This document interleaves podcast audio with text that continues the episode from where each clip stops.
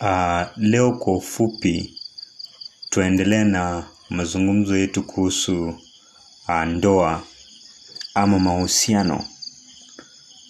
Na leo ningependa sana kuangalia haswa uh, ndoa za kisasa. Nikirudi nyuma kidogo kwa mfano vile nilivyoeleza wakati uliopita ndoa za kitambo ilikuwa mme na mke haikuwa halali ama haikuruhusiwa katika jamii kuwa kwenye mahusiano ambayo labda ni mme na mme ama mke na mke.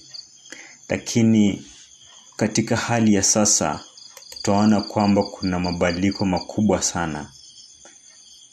Ndoa, ndo za jinsia moja ziko kwenye jamii. Na labda kwa kueleza kwa kina ndoa za jinsia moja nini? Ndoa za jinsia moja ni makubaliano kati ya mme na mme au mke na mke kuishi pamoja. Ndoa za namna hii ziko zimehalalishwa kwenye nchi tofauti.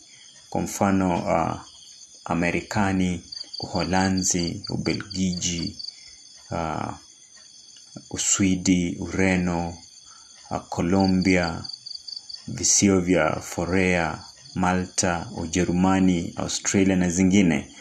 Lakini toa, pia hapa tunaona kwamba nchi nchi kwa wingi nchi kutoka afrika hazijahalalisha um, ndoa za jinsia moja.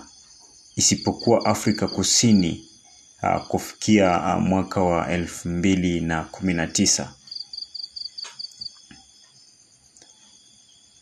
Tuki, tuki, tukitaka kuelewa vizuri ndoa za jinsia moja zinavyofanyika uh, mme na mme wanaamua kuishi pamoja ama mke na mke wanaishi pamoja na wanaamua kwamba labda watamchukua watachukua mtoto ama watoto uh, ambao hawajiwezi kuwasaidia kuwasaidia katika hali ya masomo kukua na mambo kama hayo.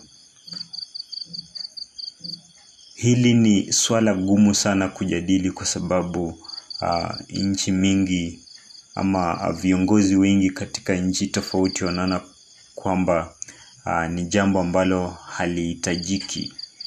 Uh, hawajaliruhusu kisheria na pia uh, maadili ya kijamii uh, kwenye uh, nchi hizi uh, hairuhusu uh, ndoa za jinsia moja.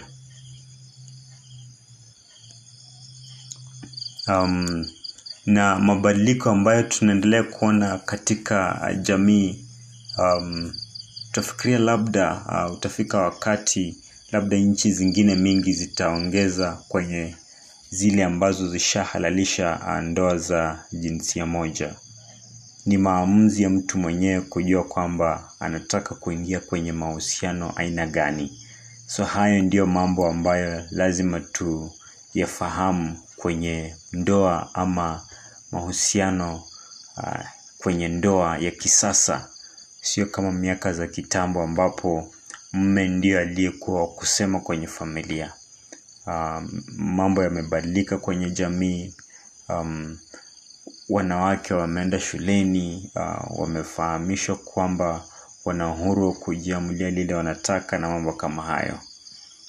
Ni jambo gumu kueleza ama kujadili vile nimefahamisha nime pale mwanzo lakini yote hayo uh, tuyafahamu kwamba yanaendelea kubadilika na na mabadiliko kwenye jamii.